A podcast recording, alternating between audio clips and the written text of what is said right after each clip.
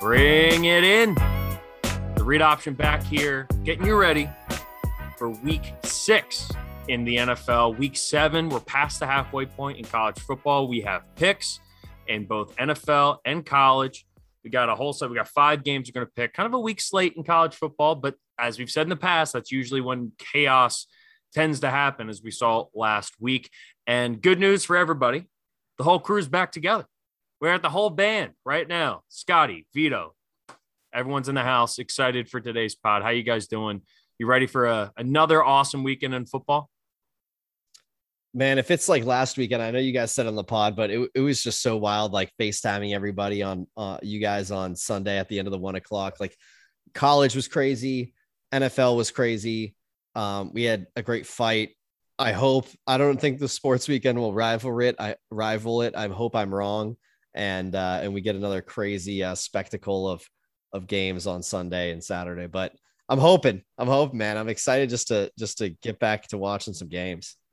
I'm just glad after a three day weekend that now both of my football teams are on bye this week, so I get to chill out and enjoy football, not stress about it so much. That's true, uh, which is so, nice. That's wild. So both you got the Niners and Penn State's on a bye this week. So That's you, right. Yeah you're just relaxing. Uh, I have to endure whatever beat down Tom Brady's going to put on the Eagles tonight. Uh, as we're recording this on a Thursday, Thursday afternoon, don't even, don't even. All right, the Eagles are gonna. This is the revenge tour for Tom Brady, right? He did it in in New England, and now he's going to do it again in Philly after the Super Bowl. First time the Eagles are playing Tom Brady since the 2017-2018 Super Bowl. Um, Vido, I will I will say this before we get into the NFL news and notes, and, and we're going to touch on Jon Gruden. Uh, we're going to obviously touch a little bit on Monday Night Football before we get into our picks and kind of break down the games. We did not hear your takeaway from the Penn State Iowa game uh, last weekend. Tough game. Sean Clifford goes down. He's luckily he gets two weeks.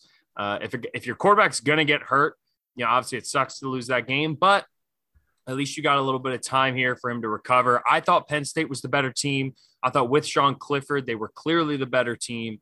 Uh, but how did you see this, and, and how are you feeling about the Nittany Lions here uh, going into their bye week, but even just for the rest of the season because they have a daunting task ahead of them. They got to win out, but it's it's still possible. Yeah, I, you know, I actually feel better about our team after the game than I did before because, in my opinion, when you are going up against the number three team in the country, which we were, and your quarterback goes out halfway through the second quarter and all your backups from last year transferred, you know, this isn't a guy who got a bunch of reps last year or even last summer. It's, it's, it, you know, it's a different situation when you have to bring in a backup who has less experience on the road at like, might not be a night game, but it was 4 p.m. So it turned into a night game by the time he got in. Uh, and, and, you know, at Iowa, crazy crowd. They were going off. We we couldn't get the silent countdown, which was embarrassing. That was my only complaint is like coaches, you got to come out of halftime ready for a silent count. This whole clap bullshit, I'm so over as a snap count. I, I hate, I hated it back in the day. Like I've hated it since I've seen it at any school, but I feel very good about Penn State and where we can go as a team.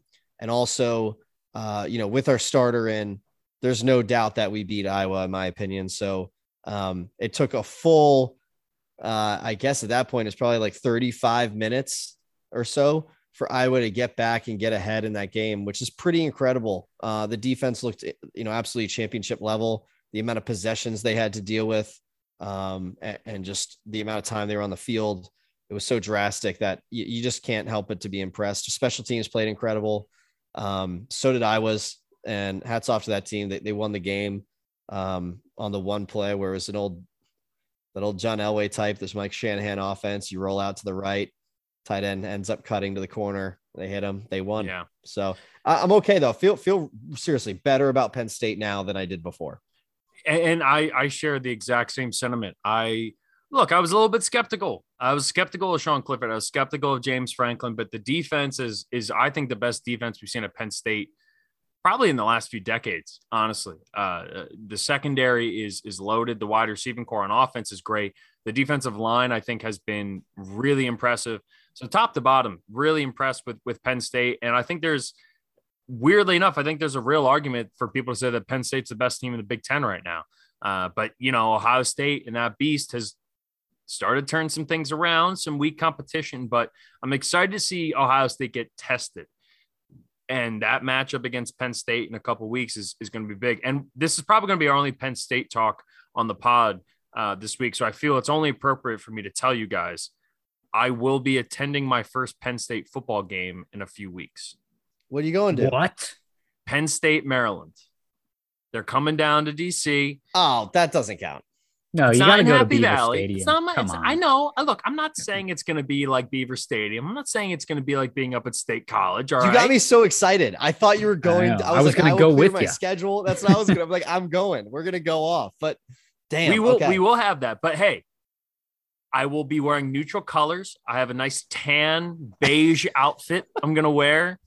I'm gonna write on the t-shirt. I hope both teams have fun Oh my god. and uh and learn something and and and we'll go from there. But I felt That'll you be both- hilarious. Oh. You'll be in that shirt yelling at like, "Why are you running a goddamn quarters defense against this spread?" People will be like, "This guy knows what he's talking about, and he's wearing this T-shirt." Like, Yeah, what's They're- yeah, they're gonna be like, wait, does this guy actually know anything about college football? And, uh, and it, that's it's all Well, just Maryland play, fans don't, man. so you'll fit in. Well, that's what's so great, man. It's because I'm going to be able to piss off both fan bases, which I think if we've learned anything from this podcast is that I love being the villain for college football fan bases. Um, all right, NFL news.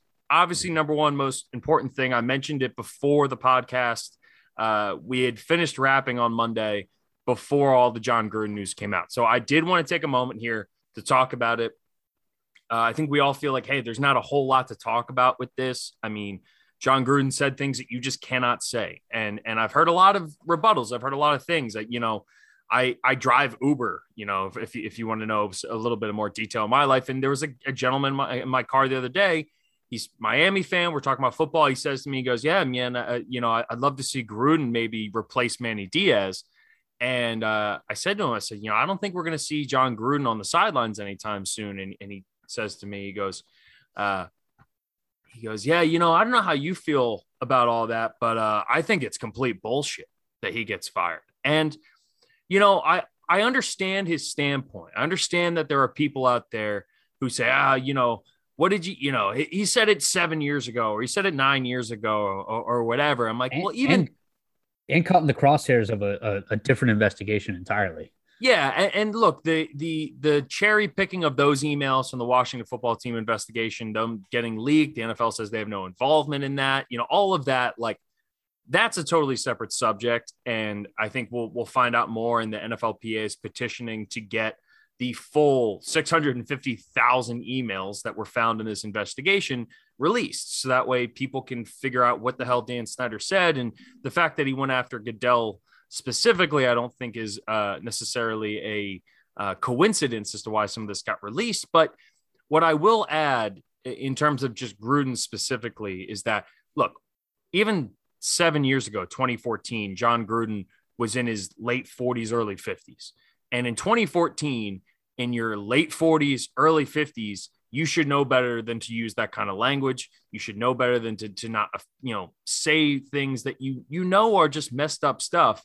And I found it incredibly, you know, funny. Not saying that the investigation is funny or what he said, but the amount of people who said, you know, well, would you want them to look through your emails from 10 years ago? Which to me is just an you're outing yourself as having said Okay. horrible crap in your emails 10 years ago. You know what I mean? Mhm. Like, like if like I I feel a thousand percent confident you can look through every tweet I've ever said, every Facebook post, every email I've ever sent, and I've never used language like that. I just never have. And the people who say, "Oh man, you know, why don't, why don't we look them?" It's like you're outing yourself as someone who has used that kind of language in the past, and saying that that is an acceptable argument is horseshit. And at the end of the day, you Jon Gruden used words and offended people that you just flat out, you know, whether you want to say cancel culture or not. To me, this isn't cancel cancel culture. This is accountability. And regardless of how it got leaked, we know about it now. And there was no respectable way for him to keep his job at the Raiders. Um, and you know, he lost his job because of it. I mean, for me, I think this whole thing uh, it's interesting for me because I have to say, like, you know, growing up, I, I think we grew up in a time when there was a lot of things that we pro I, I gotta say, I said that later on, I was like, what the like, you know, that's that's gay was such a prevalent term when we were growing up. And I, I'm glad it's not anymore. But like we all have to look in the mirror and and, and just move forward and, and like progress our society, right? Like you can't you can't if you're stuck in saying, well, we said it back then, so we should be able to say it now and all that stuff, then then you're part of like you just need to kind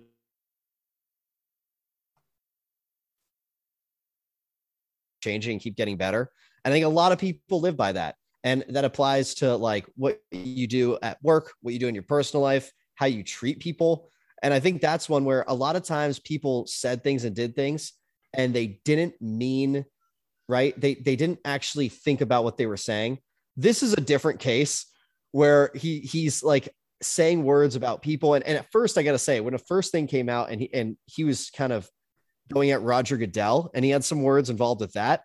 And at first, I saw that I was like, okay, this is one where it's like you can tell he's he's he's not thinking about the choice of his words.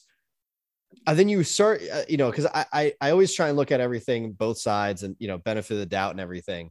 But I gotta say, once you start thinking about, it, you're like, dude, you sent this in an email. Yeah.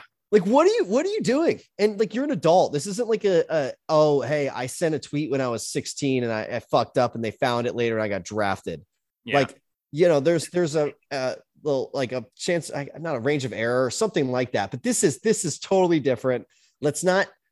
I don't think everyone's all trying to relate their circumstances and what they went through to Jon. This is different. Just everyone realize that number one, you shouldn't send emails that have language like that. I, like I won't even swear in, in emails, let alone say something like that. I say swear words all the fucking time. So like, you know, it's just also one of those moments of like, know what's appropriate at what time in terms of even swearing. I, I, and I'm just, just a life lesson. Like whatever you write in an email, make sure to anybody, make sure it'd be cool if your CEO read it. Whatever you say to other people, make sure that your parents would be okay that you said it or your, your significant other, yeah.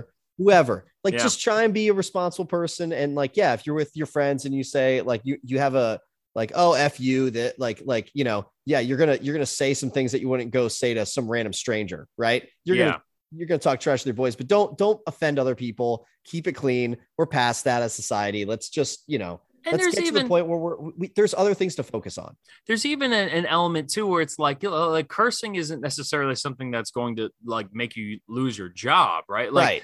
Like we were just talking before the show about you know your buddies who listen to the podcast, kind of giving you some shit about yeah. about not wanting to, you know, you were kind of hoping that there wasn't going to be a tie in in your tie group chat, right? Like, and and there's a way to give each other crap to to mess and, and to do that stuff with you know the whole like oh, it's just you with the boys and you say this stuff without saying hurtful and, and attacking language. And and I love what you said there, Vido, too, because you know what I said to the guy in the in my car when I was driving him, you know, he was roughly my age, maybe a year or two older than me. And, and I said to him, I was like, look, man, you and I grew up in an era because he, he did the whole like, well, what if you or I wanted to run for office one day? And and then all of a sudden, you know, all of these things came out about what we said and i'm i'm like don't lump me in with you personally because i don't know what you said and i don't want to be associated with that because it's clear that again uh-huh. this guy had some stuff he had said um but I, I found it i said to him i was like look man we grew up in a generation where our parents and people were coming up where like the internet was still so new that we got told all the time be careful what you say on the internet like this isn't something like, hey, we didn't get warnings. And I think our generation, because we were young and impressionable, like we heard those things and they, for the most part, they stuck with people. But you have to remember too, when the internet boom happened, it happened for people who were already, you know, 30 years, 40 years into their life. You know, they had already become who they're going to become. Those warnings didn't mean the same to them, you know, than it does for for us when we were kids, right? And it's like regardless, you still shouldn't say that stuff. Like you still shouldn't mm-hmm. call anybody the words that he called people, you know, and you definitely shouldn't refer to, you know, DeMaurice Smith as having lips like the Michelin man, which is still a bizarre, you know, turn of phrase to begin with. But it, it was just one of those things I just, I, I, I sit here and I go like, I don't have any empathy or sympathy for, for Jon Gruden whatsoever. I'm mm-hmm. like, he, like he got what was coming to him. He was a grown ass man he knew that internet, emails, all that stuff lives forever. We got told that forever growing up. Be better, you know? Scotty, what uh, what do you feel about this? Where's your where where are you at on it? It's still to me, it's not. It doesn't have to do with the generational uh, thing, a generational um, um, hardening of yourself to get to a point where you have your own set ways and philosophy. No, people can evolve and change. It's called progression, like Vido said. At the end of the day, you lay in the bed you make.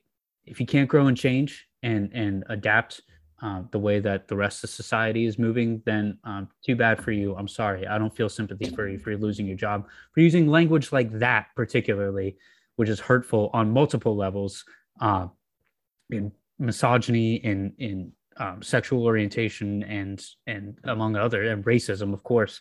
Um, it's there's no place for it. Evolve, adapt, and change. I, I, the generational thing is an excuse to me. So lay in the bed you make. That's it. Yeah. Tommy G, Tommy G will be proud of that one. He's he's a big fan. That's that's his like expression. You lay in the bed you make, and you're 100 percent right. And you know, look at the end of the day, Jon Gruden I think recognized what he did. Um, you know, the, the the the last thing we'll say on this, and, and the part that I think made me the most sad was, you know, Carl Nassib coming out as as the first gay football player professionally mm-hmm. helped a lot of people it made a profound impact on people. It, it, it, allowed thousands, if not hundreds of thousands, millions of people who who are closeted, who who aren't comfortable, you know, saying things to be like, hey man, if this NFL player is doing this and he's accepted, you know, that that's great. You know, I, I feel like now maybe I can say something. And Brandon Staley had had a great um, press conference bit about this, which is that people who are uh, oppressed um, this will create more hesitation for them because of distrust, right? Because you never know what people feel behind closed doors. And at the end of the day, we need to be accepting. We need to be understanding. And I thought what Brandon Staley said about that was was really profound because, you know, it waters down, not by any fault of Carl Nassib or anyone else, but it waters down that the reaction to it. You know, where you know Jon Gruden was so accepting and understanding of it all, um, when Carl Nassib did that, and and one of his players who's sneakily having an incredible season nonetheless. And now all of a sudden it's like for other people who go like, hey man, maybe this person who told me he was proud of me for for having the, the courage to come out is just lying to my face. And and that's the biggest heartbreak in this. And, and again, for all the people he offended, it, it's you know equally as heartbreaking. But from a pub, publicity standpoint, you know, Carl Nassib is a public figure, took a huge public risk that shouldn't even have to be a public risk in saying what he did. And the guy who I think we all kind of turn to next is like, all right, well, what's Jon Gruden going to say about this? Naturally, right? In media, that's kind of what we do. It's like, all right, well, this happened. It's great for Carl Nassib. Now, what is everyone saying about it? And we all looked to Jon Gruden. Jon Gruden was super accepting of it. And then you hear the language that he used, even if it was seven years ago. And it makes you go, all right, well, maybe other people are going to be more hesitant now and, and less trusting of the people around them because – you know, I, I don't necessarily know where you go from there. I, I don't necessarily know. And it's um hopefully up. Hopefully up. And and hopefully again, this is, you know, the next generation needs to do better than the one before it. And that's the way it should always work in the world. And uh and hopefully we see that come to fruition. Um let's take a break. We're gonna come back. We're gonna dive into week six. I know it's kind of a stark transition here, but like there's no easy way to kind of get out of a conversation like that. But I think that was good. Uh, we'll come back. We're going to preview all of week six in the NFL, starting with the Thursday night game that will be going on tonight. But again, by the time you're listening to this, it will have already happened. So you get to decide are we dumb or were we right? It's one of my favorite things about this podcast. We'll get all of that for you college football, random life shit, all that stuff coming up after the break. The one third mark. I hate the fact that we have to oh, break oh, up God, the NFL into thirds now. no, I will say this. Like a lot of a lot of people say this, right? Like quarters and halves are easier to break down. I have always been partial to the thirds, like breaking something down into thirds. I think it kind of makes it a little easy because it's like it's a more substantial chunk, but it's also it's like, hey, we're only a third into the season. It's like the hockey idea, right? Like you get periods versus quarters. Yeah, it's just the whole thing that like then you're a fraction guy, not a decimal guy. That's basically what I learned about you today, Jeff hey, you know what? I was never great at math. So uh, unless it unless it pertained to sports, if they had made all of my math education growing up in relation to sports statistics, I think I probably could have solved world hunger by now. so let's blame the public education system for not in making about sports. So that's that's really who's at fault here. Um, uh, all right, so we're gonna start with a Thursday night Thursday night game. Uh, Eagles, Bucks, Tampa Bay coming to Philly. First time Philly and Tampa Bay have played since the Super Bowl. Um, bunch of injuries got that COVID protocol. Dallas Goedert's not playing. No Lavonte David. No Antoine Winfield Jr. for Tampa Bay. This is a interesting matchup. And Vido, you were saying in, in our break there about how, you know, you like living in, in Philly and being in Philly for like Monday night or Thursday night, Sunday night games. You know, games where it's very singular, right? Where it's like they're yeah. the thing on TV because you can kind of hear the echoes. And what I found is, especially lately with the Eagles, is that they either are unbelievable on a Thursday night or a Monday night or a Sunday night, or they are complete dog shit. And there is no in between. And so trying to figure out from this game, Scotty, you mentioned in that break as well, like this is an interesting betting game. It is because right now Tampa Bay is only a seven point favorite.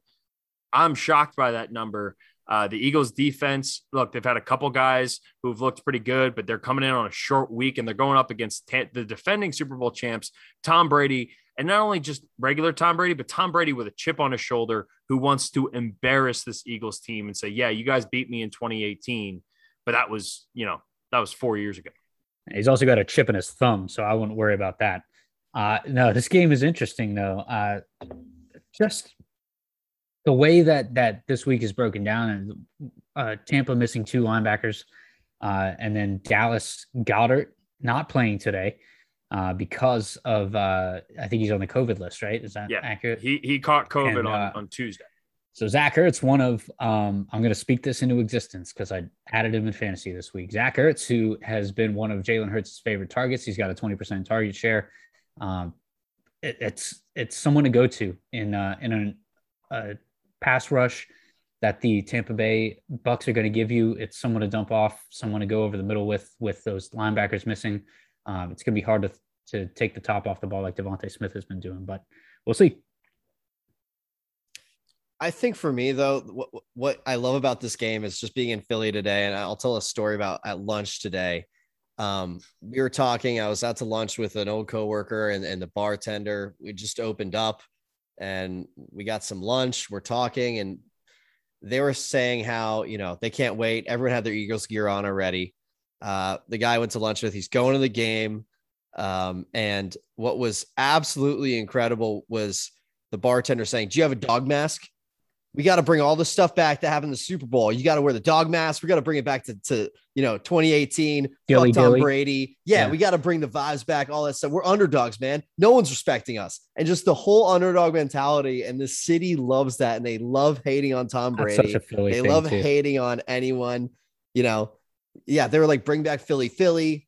You know, uh, everything o- like this over- is 2018 all over again. We need to spank them and come out there. And I was just like, listen, that sounds great, but I just don't see it going down that way. I think there's too many athletes on the Bucks defense, but it was so fun. That's why I love being around Philly is even if Philly fans don't believe in their own team on game day, like all week they'll hate on them all week. And then game day, like I think we're gonna pull this shit off. Like every single one. I look at Jeff smiling. Jeff's like, yeah, I feel that way. Look at this. So, because uh, I'm not gonna lie, there is a piece of me that thinks the Eagles are gonna win tonight there's absolutely a piece of me that thinks the Eagles are going to win tonight. There's a piece of me that goes, Jalen Hurts is going to figure out a way. They're going to do it, no question. And this is this is like, I wish I could come up with a great analogy right now, and, and I'm I'm blanking on one, but just this is the dichotomy that happens in my brain, right? You know, left brain, right brain.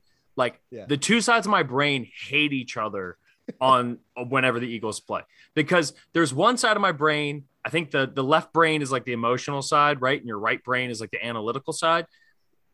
My right brain right now is telling me hey, the Eagles have zero chance. They're going to get their ass kicked. There's no way they can match up with them. And then the left side of my brain goes, yeah, but maybe. You know, yeah, but you know, the yeah, but dot dot dot. And you know, DeVonta Smith has been awesome. Jalen Hurts, uh, statistically, I- I'm blown away by his numbers. I mean, when you talk about total yards gained, um, t- total touchdowns, completion percentage, I saw a stat today where basically Jalen Hurts, Josh Allen, and Lamar Jackson have almost identical numbers in completion percentage, total yards, and total touchdowns.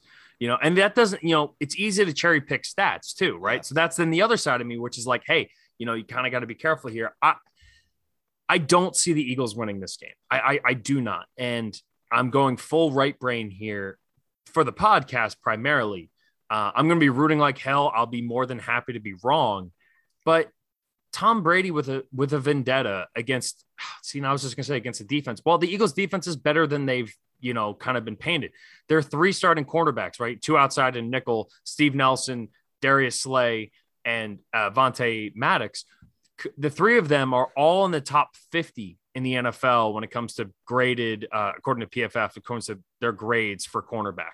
Darius Slay is number three, Steve Nelson is number 12, and Avonte Maddox is like 40 something, right? So you have three guys who can cover, but then you look on the other side, there's no Gronk tonight. But you see, hey, Antonio Brown's still there, right? And Antonio Brown's coming out of the slot. So is Avonte Maddox really going to be able to go man on man against, you know, Antonio Brown? No, of no. course he's not, right? And yeah, you got Chris Godwin. Maybe Chris Godwin gets matched up against Steve Nelson. I've seen Steve Nelson get burnt for multiple touchdowns this year, despite the fact that he's played pretty well. So, as a fan, no question, I'm going to be bleeding green. I'm going to go all in on the Eagles. But we're talking about a seven point spread here, which feels low. And if I'm a betting man, Tom Brady Bar. avenging the Super Bowl, that team has way more chemistry because that's such an important part of the short weeks, right? Like when you're playing on a Thursday night game, you only have really three days, uh, if that, you know, more like two and a half days to really get a game plan together. And continuity matters when you have that few time. I think the Bucks have way more continuity. I'm taking Tampa Bay to cover the seven points. The I'm Eagles have Tampa. also the Eagles have also done better when I've picked against them. So that has nothing to do with my pick at all. But you know, just throwing that out there. Uh, seven's a lot. A part of me wants to take Philly because I do think they'll make it competitive, but Tampa seems to pull away. They they have in a lot of their close games. Um, so I'll take Tampa to cover.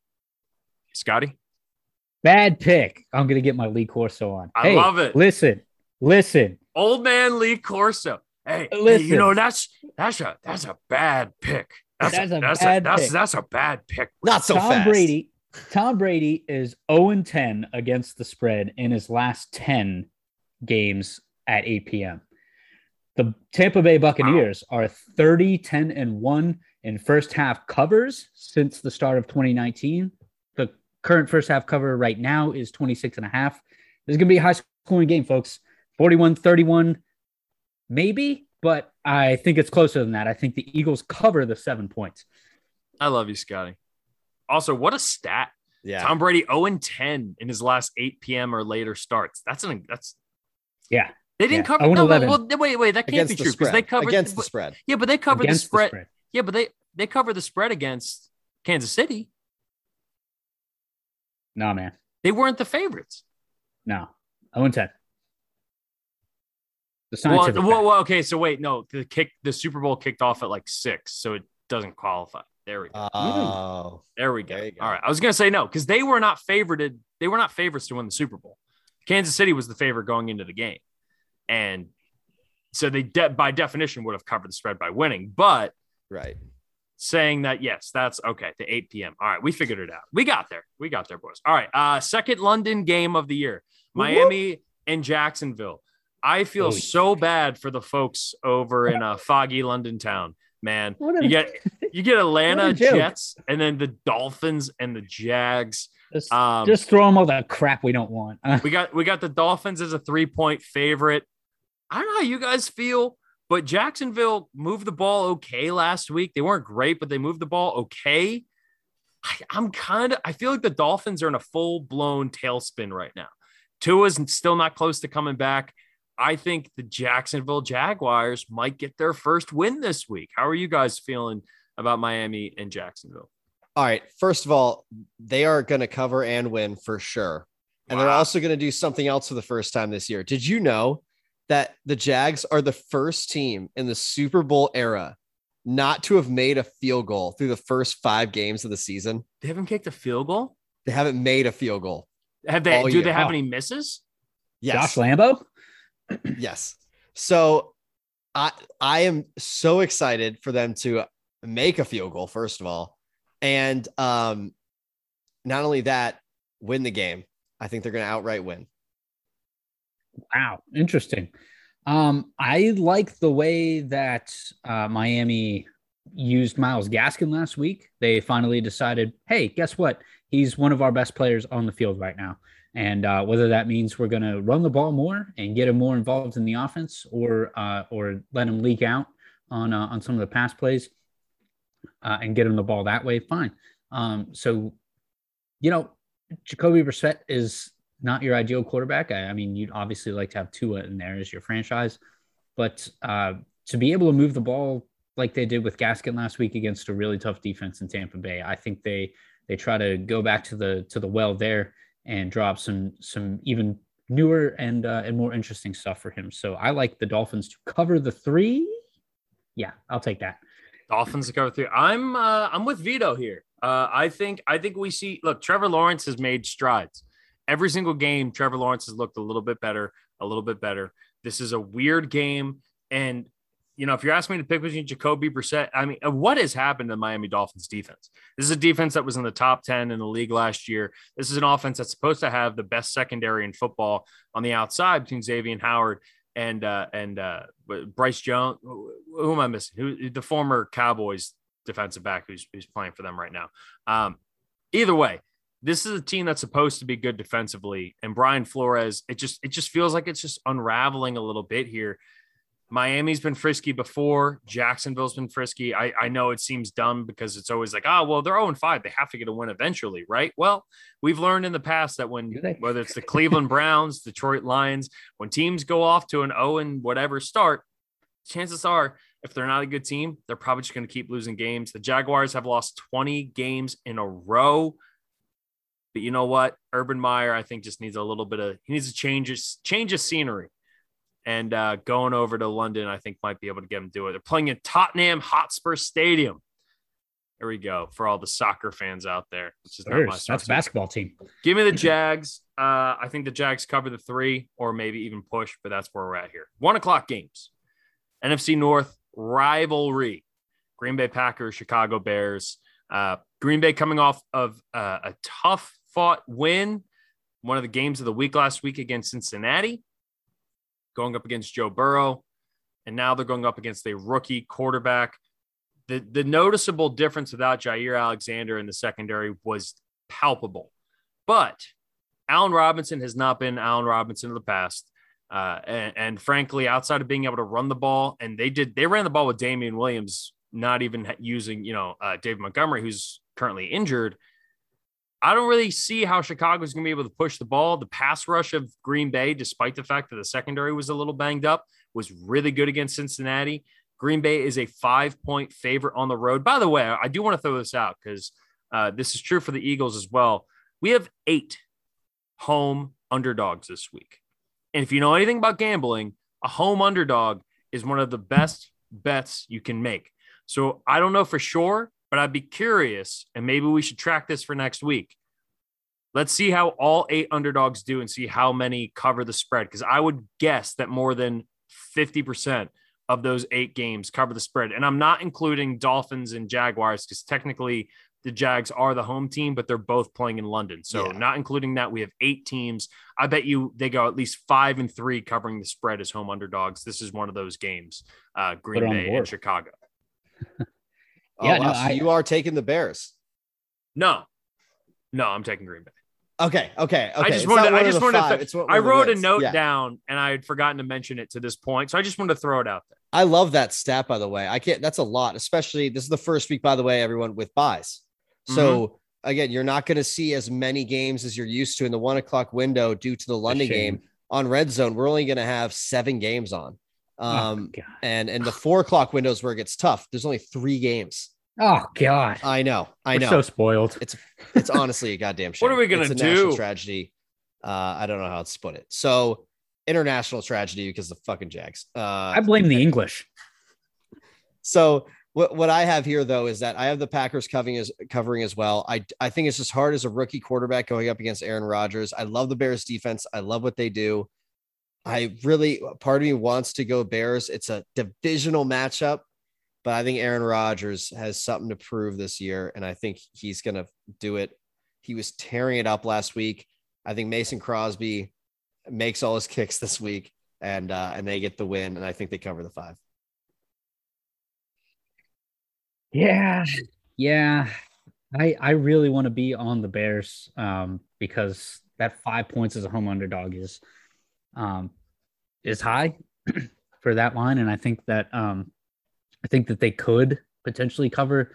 I just this is a gut decision. Green Bay's four and one against the spread this year, uh, and after the way last week went, um, where it was for the most part out of Aaron Rodgers' hands, um, and he did everything he could to to keep that train rolling to get them into field goal range, and um, and Mason Crosby just didn't convert three times and then converted on the on the fourth, uh, fourth time's a charm, as they say. So um, I, it's just tough. I'm going gut. It's going to be Green Bay to cover the five. This is a division rivalry game.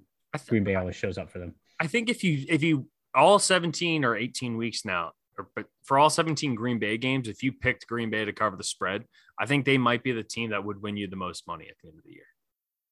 Yeah, I have no doubt. Um, because with Aaron Rodgers, like, even I'd if Dallas, yeah, but yeah, may, but even, them in there, you know, maybe Bills. you know that you know, like I yeah, there's a Bills would be in that conversation as well. Yeah. Um, but I I just I believe in I believe in Aaron Rodgers as much as like I just right now, even with how good Josh Allen's looked, even with how amazing Patrick Mahomes is, if I'm if I'm trusting one quarterback to cover the spread in the NFL, I'm picking Aaron Rodgers. Like I just I am. I wouldn't start my franchise with them right now if I was picking for the next 10 years. But in terms of trusting them to cover the spread right now for every single game, I, I would pick Aaron Rodgers. Mahomes would be a close second, and you'd have Mahomes and or uh, you'd have Allen and and uh, Tom Brady probably in that conversation too. But I just I I, I love Aaron Rodgers. I just will never never phase on that. All right, uh, Cincinnati on the road in Detroit, another one of these home dogs. Right now, the uh, the Lions are a three and a half point underdog at home. It's an interesting game. Detroit coming off of a heartbreaker, but what we've seen from Detroit has been hard hard fought games, keep it down to the wire, but then they kind of have a letdown usually right after it. Right, we've seen two kind of letdown games from the Lions, especially coming off of hard fought losses. Cincinnati, they're pissed off about that loss. Their defense, we talked about this on Monday, Scotty or in Tuesday's pod. Uh, you know, just that that defense is saltier than we think. I'm I'm leaning towards Cincinnati covering this spread, but it's worth noting Joe Burrow is currently on vocal rest. It's like John Mayer in 2013. Like he's just not allowed, not allowed to talk to anybody. Oh, you know, well, he- silent count. There you go. um, yeah, maybe they just go silent count the whole time. I, I don't know. Um, but it looks like he's going to play. He's just on vocal rest. A throat contusion is a, is as weird of an NFL injury as we've had in recent memory. But even with that, if Joe Burrow plays, I'm taking the Bengals. If they have a backup in, who I don't even know who the backup is in Cincinnati. I, for whatever reason, I want to say AJ McCarron, even though I know AJ McCarron's been out of the league in a lot for a long time. Um, I just, I, I just believe in Cincinnati way more than I ever thought that I would uh, six weeks into the season. It is Brandon Allen. There we go. Who wouldn't love to see a little? You know Brandon Allen, right? Wasn't he a Broncos quarterback? Uh, you know, he was, was he a back? He didn't start for us. I, I think I think he might have been on that list. I thought, why did I think Brandon Allen started a game for the Broncos? Let me check. I would be very, very sad if this happened. I mean, he came in, I know, because he was with us in what 2019.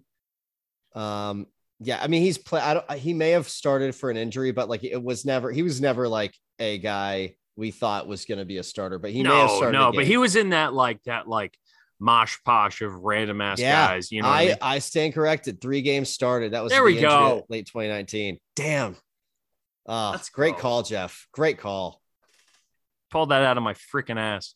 Anyway, uh, if Brandon Allen starts, then take the lines and take the three and a half. But right now, I think Cincinnati's the pick. Where you guys leaning right now? Man, I, I I'm going Lions.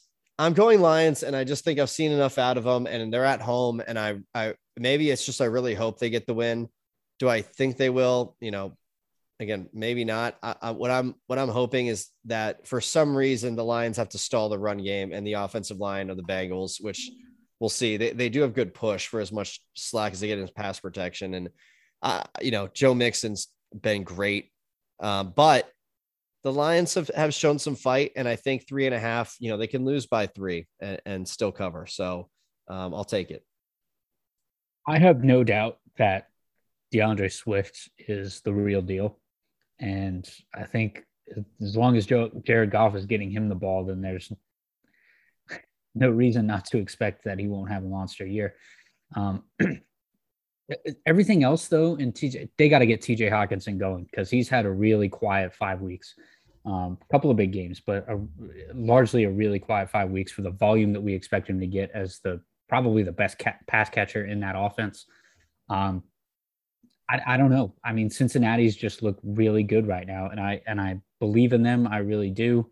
Uh, they've got a ton of weapons on the outside, and they're three wide receivers. That's one of the best wide receiving cores in the league with Ja'Marr Chase, Tyler Boyd, and Tee Higgins. Higgins is back this week. Joe Mixon is killing it, uh, which is weird. Um, but the hell with it. Give me the Lions to cover. After Man go. Campbell cries in the post game, you know they're going to fight for him even harder than they already have. So give me the Lions to cover. That's one of those that can go either way, though. I'm thinking like, man, this dude cried after a week five loss. Like, you know what I mean? Like, I can see it going either way. Uh, I want to share this quote with you while we're talking about Cincinnati.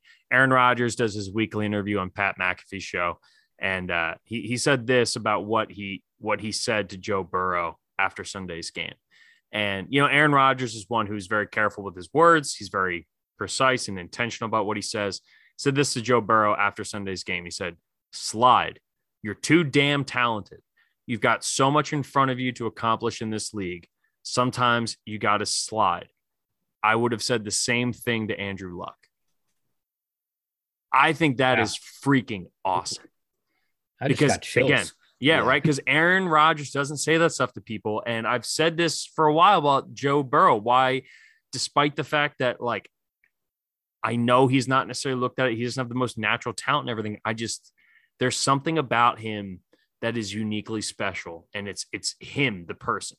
It's the same thing I'm praying is true about Jalen Hurts. That just the person themselves is what is what's going to persevere through the lack of maybe you know, you know necessarily natural talent um, that that will make them into the player that they are. And I hope that's true. I hope that happens for him because I freaking love Joey Burrow. All right, uh, the only double digit double digit spread we have uh, in this week. Houston on the road in Indianapolis, a pair of one and four teams. Man, have things turned south for the Colts. A brutal loss on Monday Night Football against the Ravens on yeah. uh, Monday night. Lamar Jackson, spectacular. I will say this as someone who this this was like the perfect best case scenario as an Eagles fan was Carson Wentz playing good enough to make it a tight game, but then ultimately losing so that way. Because again, the more snaps he plays, the closer we get to that first round pick. And at one and four right now, if the season ended today, the Eagles would have three picks in the top 15. Nice. Three picks in the top 15 next year. I believe in you. Damn. Jesus Christ, that would be amazing. Um, but to his ultimate credit, Carson Wentz played awesome on Monday night. And all the Eagles fans I saw who were dumping on Wentz, you're wrong. You're wrong. You should be rooting for him too, by the way. I mean, I want him to do okay. I, I don't want him to win too many games. Get to the playoffs. You know, I want to see them go. I want to see them go six and eleven. You know, I want to see them go six and eleven. Give me that, and I'll be happy. Um, but again, people who are dumping on Carson Wentz after Monday night are just flat out wrong. Um, the, the Colts defense ranks in the three worst defense uh, in pretty much every single statistical category. They uh, have gotten no pressure up front. Their secondary is putrid, and yet they still won a game and have been damn close to winning a couple other ones. And Carson Wentz is a big part of that. So, as a, as a guy who still owns a Carson Wentz charity hat, I have a hat that is from his charity that I wear often. Um, I will always hope the best for the guy. I, I genuinely will because I've all, I saw the talent, I saw what he can do. He's never going to be 2017, but he played well and give the guy credit. Uh, right now, Indianapolis is a 10 point favorite against Houston. Oof. I know the Texans are rough, but the Texans just damn near beat New England. So either I'm an idiot for buying into the Texans too much, or Vegas knows something I don't know and they're just trying to trick me. I'm leaning towards Houston to cover the spread. I'm taking Houston as well. 10 points is a lot, and I don't believe in either of these teams. So I'll go with a close game, divisional game. I'm taking the points, a 10 point spread for sure. Yeah, the thing is, to me, this division is wide, wide open. And the Colts would get a couple of breaks, a couple of balls bounce their way here and there. They're right back in the thick of things for a wild card spot potentially. Um, I don't think that's the case. I don't think they're that good. I, I, I do think Carson Wentz, and you say this all the time, Jeff. What he flashed on Monday night was one of the examples of this is a great Carson Wentz game but you're also going to get like 70% crap after this. So like and like the fumble in the red zone that he had, right? You know, because he only right. had one hand on the ball, like stuff like that is what gets exhausting with Carson Wentz, where you're like, you just led the team down this incredible drive, and then you you piss down your leg because you, you only have you only ever have one hand on the ball, which you can go find Jon Gruden, poor timing, uh, just wrecking him for in his. Remember when Gruden did like the QB camps and stuff? Oh yeah, oh, yeah. love those he said that it was like the number one thing Carson Wentz had to work on. And and and look, Carson Wentz still leads the NFL in fumbles from the time he was drafted till right now. Anyway, sorry, Scotty. Who are you taking no, you're, here? You're good. I, I, I think there's a big game in store for uh, the likes of Nyheim Hines. T.Y. Hilton might be coming back, which is good news for Indianapolis. Maybe the Colts to cover. Scotty, I'm with you. I'm going to take Indy. Um, I don't trust Davis. This comes back to am I ever going to bet on Davis Mills? And the answer is no. I'm never going to bet on Davis Mills ever. I need to be proven wrong five times. If, if Davis Mills proves me wrong five times, then I will entertain. You'll, you'll think about Davis it. Mills. I will think yeah. about it. But David Culley and Davis Mills, I'm sorry, uh, they come off of a heartbreak. You know, because Houston is coming off of just as much of a heartbreaker as as Indianapolis is, and Indianapolis roster is better. So I'm taking the Colts to cover the 10. Um, all right. Rams on the road, East Coast, taking on the Giants. Giants are better than a one in four team if you've watched them, but Daniel Jones is concussed as hell. Saquon not going to be playing. I I mean, if Mike Glennon's involved in any capacity, I don't know how the decision goes anywhere, no matter what the spread is, unless it's a hundred. Um, the Rams right now are favored by nine and a half on the road. This seems like a slam dunk. Give me the Rams to cover the nine and a half. I'm taking the Rams too. This isn't even worth talking about. We all know where this is going. Yeah, yeah. Mike Glennon, Fairfax, VA. How about that? He's uh, a Fairfax kid. Yeah, yeah, Fairfax. He went to Westfield. I know I recognize that neck as a Fairfax neck. I know he was a local kid, that Adam's apple. yeah, Westfields High School out here in uh, in Chantilly, Virginia. But uh, yeah, there's nothing there. I mean, Kadarius Toney's their best weapon right now.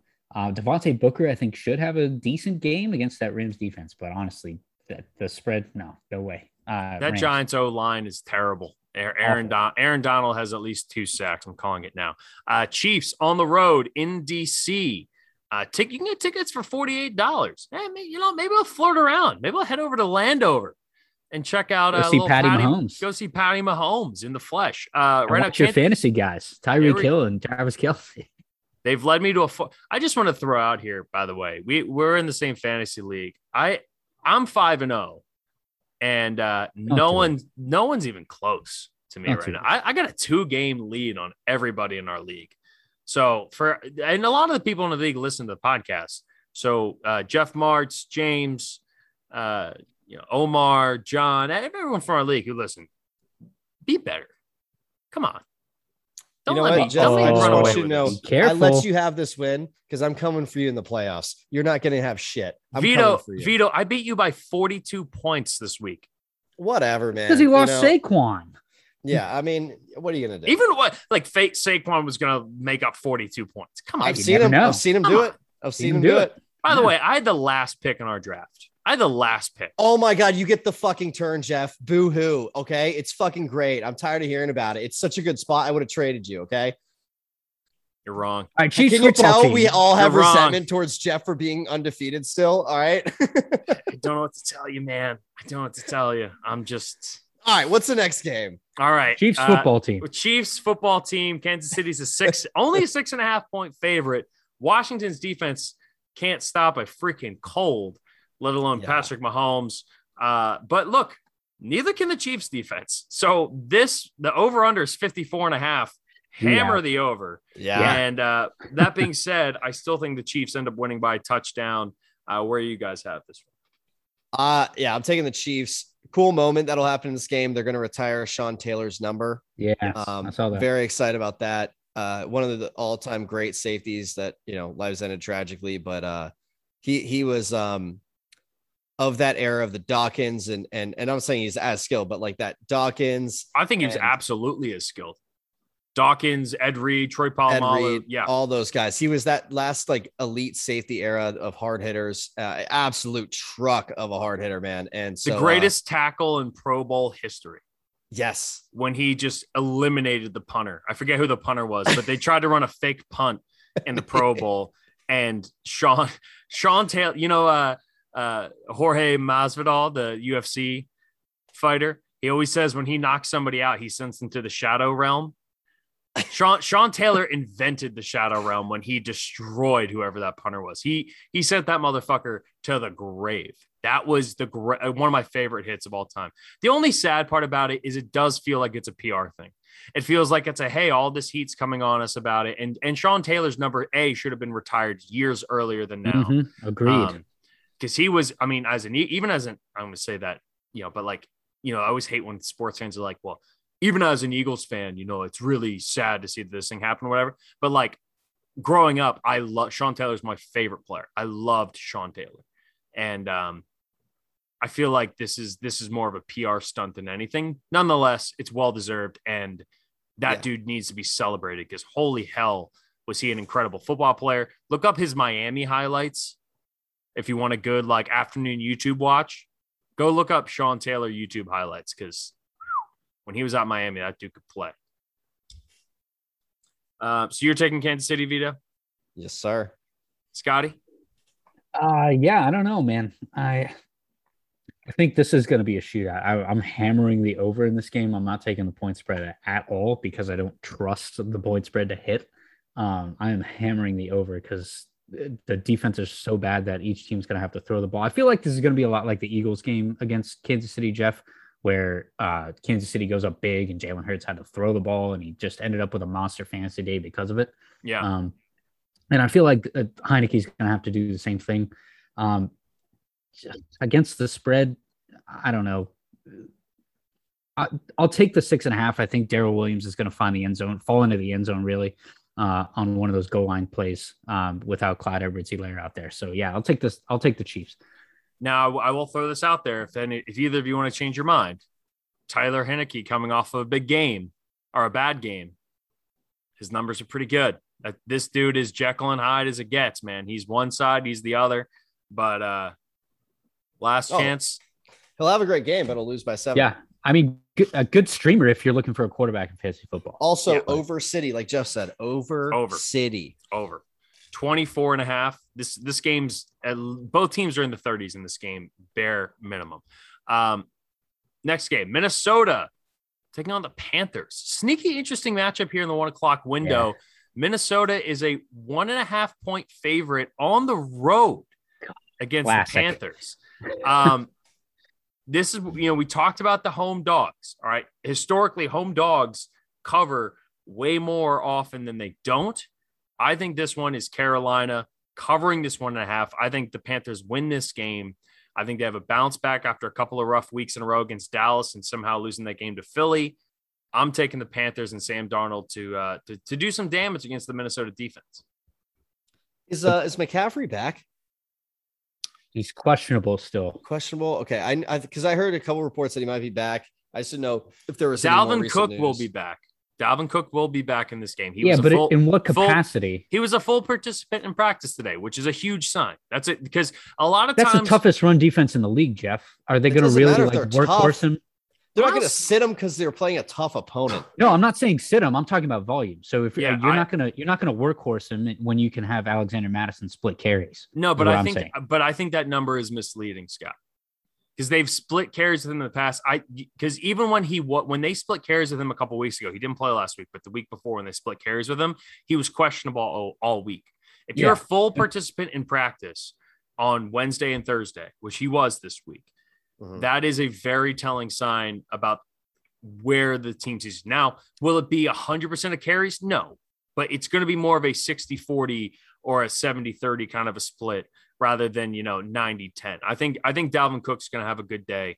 Uh, and also, the Panthers defense, I, I get that we've seen some good things out of them, but like when Miles Sanders needed to run the ball, when Jalen Hurts needed to run the ball, they were able to do so. And in an offense like Minnesota that is dead, you know, dead fast, just like, hey, or steadfast on just like, hey, we're going to bully you up front and let Dalvin, Car- uh, Cook and Alexander Mattison push for yards. I absolutely think Dalvin Cook has a bounce back week, but the Vikings defense has a relapse, and that's why I'm taking the Panthers. So I, I'm going to say this. I was looking, I, I just saw some of this. McCaffrey was limited on Wednesday, did not practice Thursday, which is not a good sign. Went kind of backwards. Also, didn't realize Justin Jefferson and Adam Thielen haven't been practicing, but it's a little easier for receiver in that regard. Yeah, and that can Um, be a kind of like rest and stuff as well. Yeah. So I, I'm actually, you know, I'll put it this way. Uh, Panthers are 3 and 0 with McCaffrey and 0 and 2 without him. So it doesn't look like he's going to play. I'm going to take the Vikings. Yep, same. I mean, uh, look, without Christian McCaffrey, what we noticed two things the, with Sam Darnold running the ball, it, it was incredibly easy because that that schedule at the beginning of the year, say for New Orleans, was kind of cupcakey in terms of letting him run the ball. Um, Minnesota defense is not going to let him do that, and also on top of that, he doesn't have the dump off that he can r- rely on Christian McCaffrey for if he's not playing in this game. So I'll take the Vikings at one and a half. So uh, the one last thing I'll add on this game is that yes, on on the surface it seems troubling that McCaffrey didn't practice today, even though he practiced yesterday. But that can also mean that he did enough on Wednesday to feel comfortable and he Yeah. got a day to rest and, and let the ankle recover. Yeah, Um, that's a good point.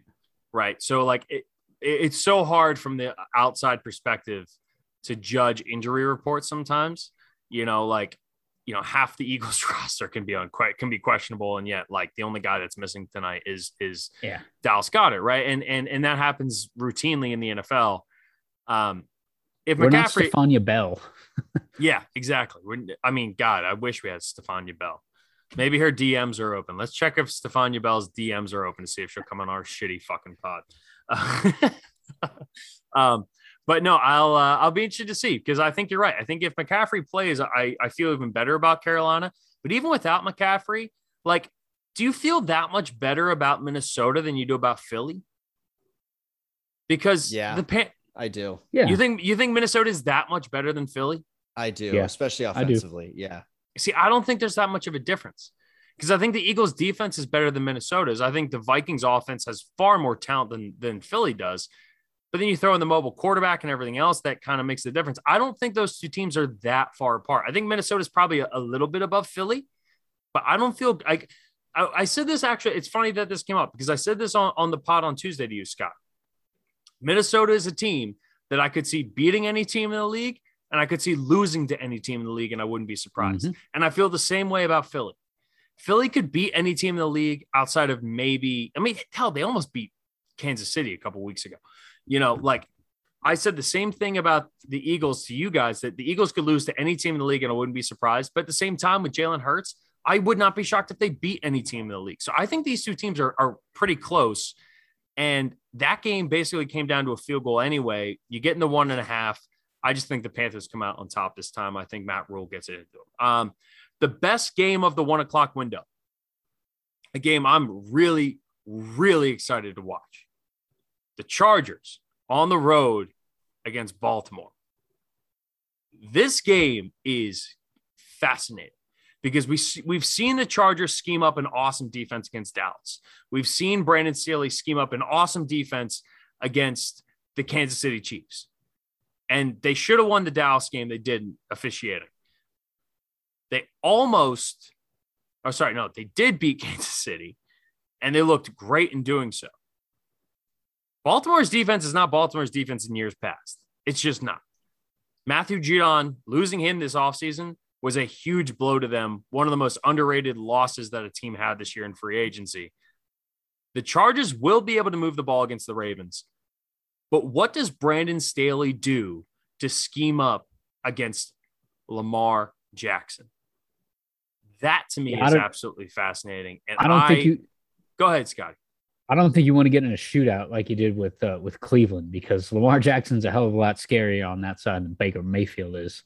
He is, Um, but I'll, I'll I'd make the argument that Justin Herbert throwing the ball is, is as scary as Lamar running it against the defensive coach like Brandon Staley. So Justin Herbert is uh, fourth overall in total QBR in the league this year at 66.2. In the fourth quarter, that drops by 10 points. He's at 56 in the fourth quarter, uh, which is crazy because uh, usually in the fourth quarter, uh, especially with the games that the, the Chargers have played, it's when teams are are blitzing to try to get after the quarterback to try to get in the game. That's why the Chargers are four and one. Um, look, that team is absolutely loaded, and they haven't even begun to scratch the surface or get the tip of the iceberg from uh, from Keenan Allen, who's their best receiver on that team. Mike Williams has played like the best receiver on that team, but Keenan Allen is an all timer. Uh, good lord, two and a half. I gotta take the Chargers. I have to. I'm going to take the Ravens. I'm going to take the Ravens because they, uh, you know, the amount of yards they get per game is is outstanding. They've had a couple turnover issues. I think they keep it tight. Maybe this is more wishful thinking. I just don't want to see the Chargers keep winning. I'm going to take the Ravens. So the Chargers are the charge. I love that. I, I love the discourse here, but the Chargers have struggled against the run. We saw it last week against Cleveland. It's a whole different ball game scheming up a defense when you're trying to stop Nick Chubb and Kareem Hunt compared to uh, Lamar Jackson. And I say that in that I'm actually favoring the Browns there because trying to stop a running back in an offensive line is different than trying to stop an all encompassing athlete like Lamar Jackson. I Is it think though, I mean, you just have an athlete behind the line. Like, I guess what I'm saying is he runs still. It's not like a, a scramble every time, and, and they're gonna have QB spies, but like, and probably not see as much man. But I do think that like the designed runs, they're gonna really struggle with still. the even difference the difference is the offensive line. Cleveland has the best offensive line in football. Yes. The Ravens do not. And so I mean, the Chargers. The Chargers have the best offensive line. No, I mean the Browns. Oh, I'm saying when the when the because Browns Chargers have a pretty damn good offense. the Chargers offensive line has, has been great. But what, what I'm saying is that the Chargers defense, when they went up against Cleveland last week, had to go up against the best offensive line in football, according to PFF. The Chargers, when game planning against Lamar, when they know that they have an advantage on the uh, on at the line of scrimmage between the offensive defensive line, and then you have a guy like you know Derwin James who's sitting back there who's been an absolute animal for the Chargers this year. You're going to be able to spy him with an athlete that doesn't quite rival Lamar, but is in the same ballpark. And I think that matters. And I think they're going to, I think the Chargers defensive line is going to be able to dominate, not dominate, but I think they're going to be able to control the line of scrimmage on defense. And I think they're going to be able to have a guy in that secondary who's going to be able to key up against Lamar Jackson. And this is why I say like, Brandon Staley is one of the best defensive minds in the NFL. And I think if anyone's going to come up with the scheme to slow down Lamar, because that's look, the, the Ravens are a one trick pony. They are stopping Lamar, you stop their offense. And the you know the Colts did that basically through three quarters until Lamar decided otherwise. And that Colts defense is hot garbage compared to some of the other defenses in the league talent wise. I think Asante Samuel matches up well against Marquise Hollywood Brown. And whether you have Derwin James matched up against Lamar in a QB spy or covering Mark Andrews, I give the plus to the Chargers. I think the Chargers win this game on the road. Yeah, no, absolutely. I was, I was just about to say that. I was like, you, are you going to drop Derwin James and spy, uh, spy Lamar, or let him cover Mark Andrews? Because you can't have both. Um, but you know, so you're going to let Lamar throw and try to stop the run, Yeah. rather than. Uh, yeah, We'll okay, see. that's fine. It- he just threw 440 yards. But- Look, Lamar's incredible. like I, I'm not taking anything away from Lamar Jackson here. No, This you is- just love your Chargers, man. I look, we we we covered this last year on our old pod too, but like I am, I do like the Chargers, Hey, you need a Herbert jersey. but this is Brandon Staley defensively, and I understand that the Browns ran for all those yards, but that was a unique and special game. Like that game just kind of got out of hand. Like I do need a Chargers jersey, by the way, Scotty. You're right. Um, I used to have a LaDainian Tomlinson, the Powder Blues. I used to have one of those, and I work. I work with Jacob Hester, who was a fullback for them forever. I, I need to. I need to get into Jacob Hester's ear and see if he can send me something. But um, no, I, I like the Chargers in this one. I think I think it'll be a really good game. And Lamar is incredible, but Brandon Staley is Sean McVay three years ago. He is, but just on the I think he's a great side of the coach. I just don't think they're going to win this game. We'll see. We'll see. That's why we pick them. Uh, four o'clock games. Arizona on the road in Cleveland. Probably the best of the four o'clock games. As you said, Vido, we only have three of them in this one. Uh, Cleveland's a three point favorite at home. It is worth noting. We mentioned this earlier in the week. It looked like Lamar, uh, like uh, Kyler Murray was a little banged up. He uh, was on the injury report today for the first time with a right shoulder injury. That is problematic for the Cardinals. The Cardinals need him to be healthy. This feels like deja vu for Arizona. Basically, the exact same thing that happened last year, so with a slightly better record through five games. I think Cleveland wins this game in a big bounce back game after losing a tight one to uh, to um, LA last week, and they get them at home. And you're going a little bit cross country. You're playing in a different environment, and the Cardinals are due for a loss. So I'm taking Cleveland to cover the three points. Where are they? Are they three point favorites or dog? Sorry. Favorite, sorry. Cleveland is a is a three point favorite in this game. I can't. I don't know. Listen, I love Cleveland and I think they're going to run the ball well and keep this close, but I can't go against the Cardinals like that when they haven't lost. And they've shown some ways to win in a bunch of different environments and games, low scoring, high scoring. I'm going to go with the Cardinals. I love the Browns. I love their run game, but I got to go with the Cardinals if they're getting three as well. And for as good as that defensive line is, in particular in Cleveland, they could not stop the run against Austin Ekeler last week. They could not stop uh, anyone out of the backfield, Austin Ekeler particularly coming out of the backfield. And Arizona has three of those guys that can uh, that can do all the same thing. Kyler Murray being one. Uh, if his shoulder's hurt, maybe he relies on the run more. And then Chase Edmonds and uh, and uh, James Conner, who can both do both things out of the backfield. Um, so, I, to me, this is this is a no brainer. On top of that, you've got AJ Green, Maxx Williams, who might have a big game given the uh, the pressure that the the Cleveland. Well, you know, Matt, Maxx Williams is done for the year. Oh, is he? Oh, well, you need another tight end then, huh? You Yeah. pick one up off the waiver wire. Tore, Um, yeah, tore, tore his ACL on that. It was a really nasty Oh. injury. been there. Um, so I, I mean, look. Besides that, all the all the receiving weapons you have. D Hop had a big game last week. He's due for another one. This is a tough matchup for him with uh with uh, probably Greedy Williams coming after him. Um, All right. gosh, you know, I hey. just I or Denzel Ward even. So both you guys are on Arizona. I'm on Arizona. Yeah. All right. Yeah. Well, hey, I'm sticking with the Brownies. Let's go Browns. Uh, your squad, Vido. Vegas dealing with all the crap that they're dealing with, going to Denver, high altitude. We know what that does to teams, which is pretty much nothing, but people like to say that it's something.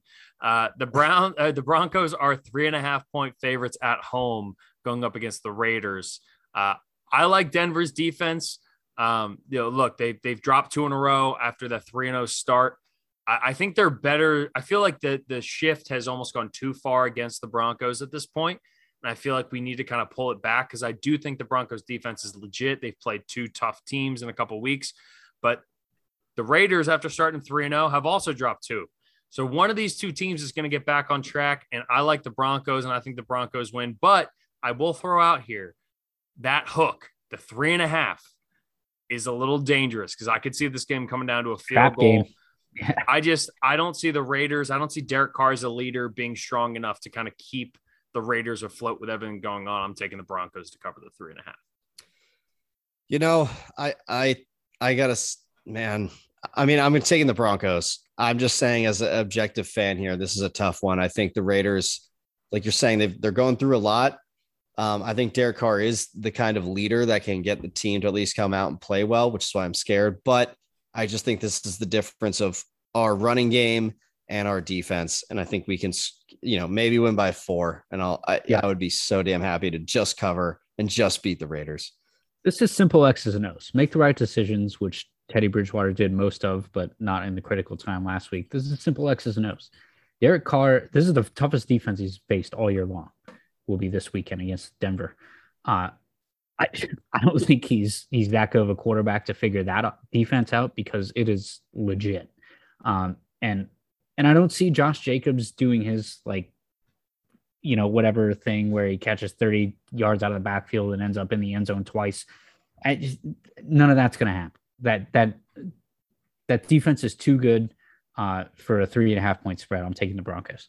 So we're all in the Broncos. The one caveat I'll throw out was that Justin Simmons had some struggles uh, going up against Mark Andrews. And I think those will only be exemplified going up against Darren Waller, who's an even better athlete than Mark Andrews. But other than that, I think the cornerbacks on the outside, I think the secondaries are going to be able to handle the Raiders. And and look, I, I like Derek Carr, but I, I've been pretty harsh on the Raiders on this pod throughout the year, despite the 3 0 start, despite everything. And I, I think the Raiders are frauds. And, and what we're going to see in this game is going to be one of two things it's either going to be a team galvanized based off of a uh, something that happens in their locker room where they all rally together and pull off, you know, a huge win right after, or they fall apart. And I lean more towards them falling apart, which is part of why I'm picking the Broncos. Uh, the game, uh, so this is CBS's game of the week. Cowboys on the road in Foxborough. Uh, the Cowboys offense has looked electric to this point, but this is another one of those home dogs that I'm kind of leaning towards the home team. And New England coming off of a tight win against uh, Houston, I can only imagine what that film room was like in New England after barely lo- oh, barely winning against Davis Mills and that offense uh, in Houston. So, how does New England prepare against Dallas? I don't know, but Dallas is a three and a half point favorite. I'm tempted to take the Cowboys because of how good they looked, but I feel like the Cowboys are kind of due for a letdown game and I also feel like, hey, as a home underdog, you're playing in New England. We saw what that crowd and everything happened when, when Tampa Bay was up there a couple weeks ago against an equally as good offense. I'm leaning towards the Pats here to cover the three and a half. And again, that hook hanging out there is is the bane of my existence. It's just taunting me. Yeah, dude, that's tough. If it was three, I'd be Cowboys, no doubt. Three and a half, I'm Cowboys a little more reserved, but I'm still taking the Cowboys to travel in. I just I think this offense is rolling right now. Good line. Um, defense is playing well enough to get a win. And the Patriots, man, if you can just force a turnover, that that's you'll you'll cover, I think. So I think that's what happens. Uh, Patriots are great against the spread. I think Bill Belichick had that uh, that defensive room looking like uh, an absolute clinic. Uh, where he was like, watch it, watch it again, watch it again. Now watch it again. And here's all the things you did wrong. Now fix it. Um, so I, I think that's kind of probably how this week went in New England. Um, I don't see back to back poor performances from New England's defense, just given Bill Belichick's history.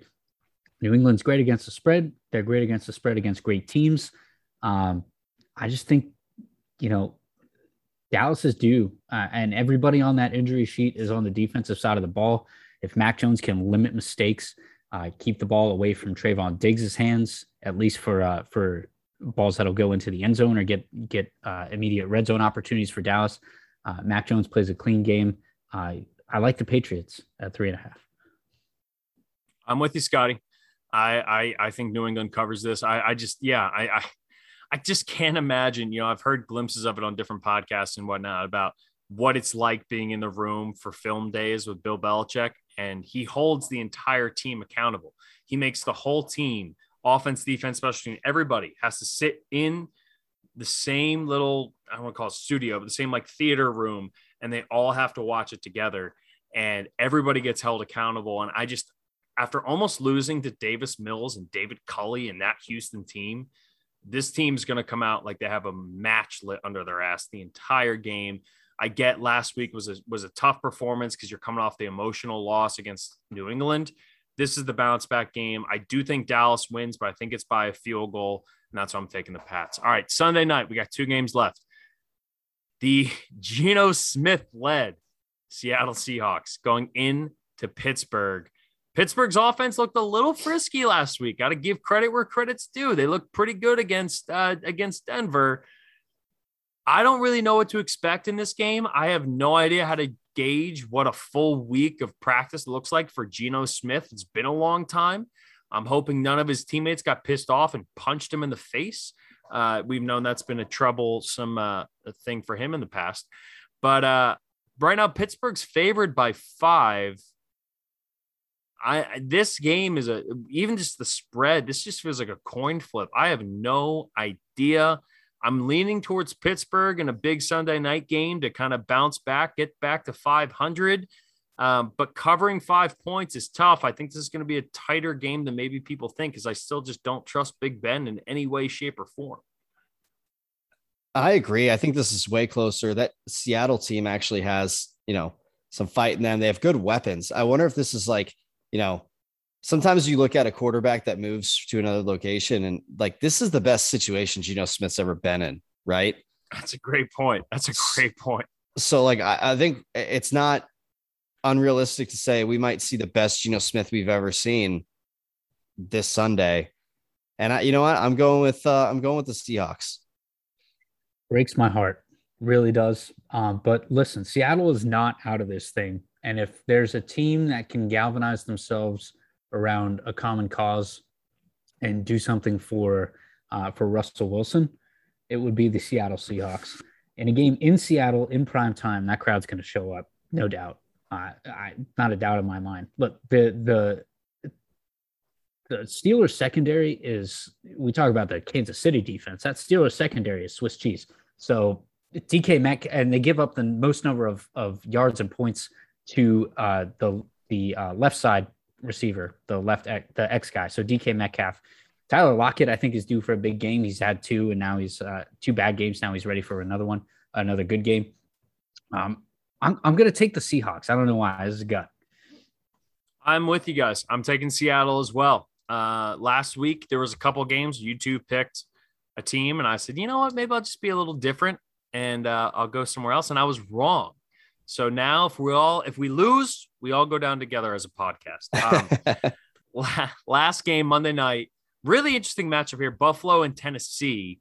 Buffalo coming off the going up against arguably the best passing offense in the NFL, and now they get to go. Now they have to go up against arguably the best running offense in the NFL, going up against Derrick Henry. Buffalo is a five and a half point favorite the big difference here for me, guys, is that Tennessee's defense is putrid. They are terrible. Their secondary is horrible. Their defensive line isn't any good. They're not going to get any pressure against Josh Allen. Mm-mm. I think Tennessee is a worse version of Kansas City when you talk about a good offense and a bad defense. I think Tennessee's even worse. This is Buffalo covering the five and a half easily on Monday night. And this is Buffalo officially anointing themselves as the number one team in the NFL. I'm taking the Buffalo Bills. I also happen to have watched the 30 for 30 about the the was it the four falls of Buffalo. So I'm I'm just all in on the Buffalo Bills right now. Give me Bills Mafia. Give me tables being broken. Give me the mustard. Give me the ketchup. Give me all of it. And Josh Allen, Bills covering the five and a half. Yeah, I think this game comes down to uh, a couple of things. One, I think Stefon Diggs is due. I mean, really due. He's he's had a, a really down year, uh, and this is if you're looking for a defense to go up against, this is the one that uh, that you can kind of burn a little bit. Um, and granted, Josh Allen's gotten Dalton, Dawson Knox in the mix a, little, a, a lot this year, but Stefon Diggs is due. Uh, poor Manuel secondary. Sanders has been awesome too. Yeah, yeah. no question. That, that yeah. offense is lethal. So, so you're taking yeah. Buffalo, Scotty? I'm going to take Buffalo just because I think uh, Derrick Henry's going to have his, uh, even if they use Julio Jones as a decoy. AJ Brown is back. I think nobody's really healthy on that offense beside Derrick Henry. So give me the Buffalo Bills. The Bills D line is nasty too. I think they'll do. I think they'll able to. I think this will be the first time we see Derrick Henry rush for under 100 yards this year. That's my Ooh. prediction in this. Ooh, wow. Uh, Vido, who are you taking? Um, you know what? I'm going with Buffalo as well, but watch out because the difference between this game and last game is that if Derrick Henry gets going, it'll limit the amount of possessions that the Bills have. If both teams have like seven possessions or lower, this would favor Tennessee to maybe cover. That's the only chance they have, but I'm sticking with the Bills. all right, we're all on the same page. To um to update everybody, I, I went back and I so now I'm not only tracking our records overall for the year, but I have our college football picks and our NFL picks separate so that we can kind of monitor to see who's doing what. Uh, and Vido, you're going to be really happy with your college football picks because Jesus Christ, you should have bet on every single thing. Um, to this point, through six weeks of the college football season, Scotty, you are 17 and 14 against the spread. I'll take it. I am 18 and 18, hanging in. I'm like 500 across the board right now. Uh, and Vido, you are 24 and 8 Oh my god! against the spread in college football. 24 and 8, dude. Guys, you- I've been gam- I've been looking at spreads for a couple years now pretty intently. No, I got to say I, I think uh, by the way, who says I haven't been betting on these, Jeff? I know you have, but I'm just saying like if you'd only bet these, you know, was it 30 32 games? Yeah. You would you would have had a fortune by now. You're 24 and 8 against the spread. Yeah, unbelievable. Follow our follow my college picks. I'm here to make you money. We we might need to start getting you to tweet stuff out from our like official like read option podcast. You, we just need to put Vido's college football picks because Jesus Christ, you're on fire. Um, and then the NFL, which we all agree is is much tougher to pick. Uh, we're all right around 500. Scotty, you're 32, 32 and one. Love it. Uh, Vido, you are 30, 32 and one.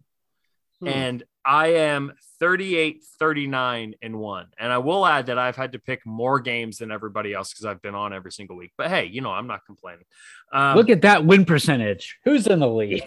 So right now, overall, Scotty, you're 49, 46 and one. Vido, you are 54, 40 and one. Oh my God. That's going to be tough to catch. That's like Stanford Steve era right now. That's that's impressive shit.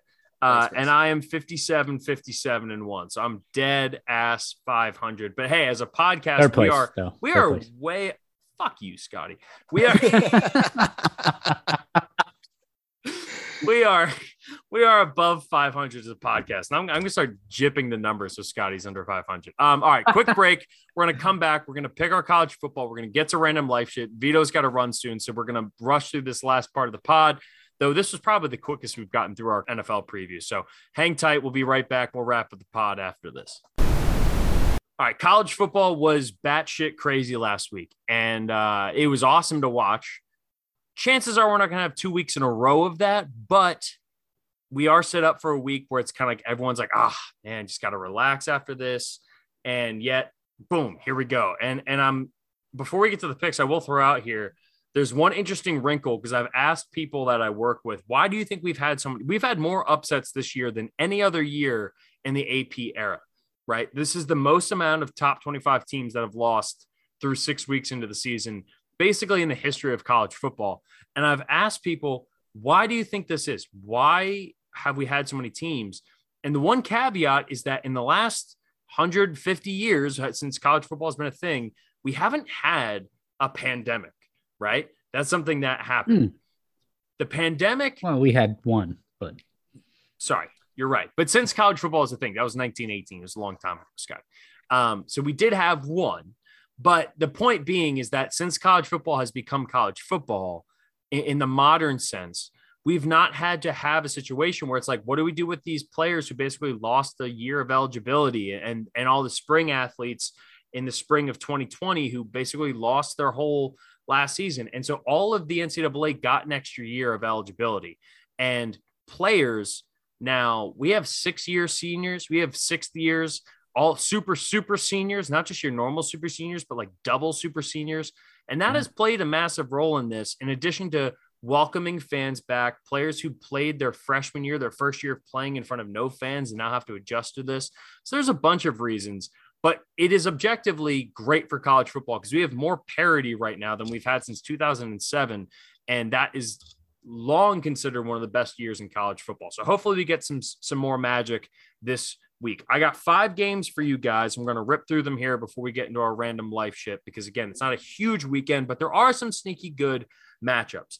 First off, we're going to the Big Ten. Number 10, Michigan State on the road at Indiana. Indiana was a team that came in with really high expectations.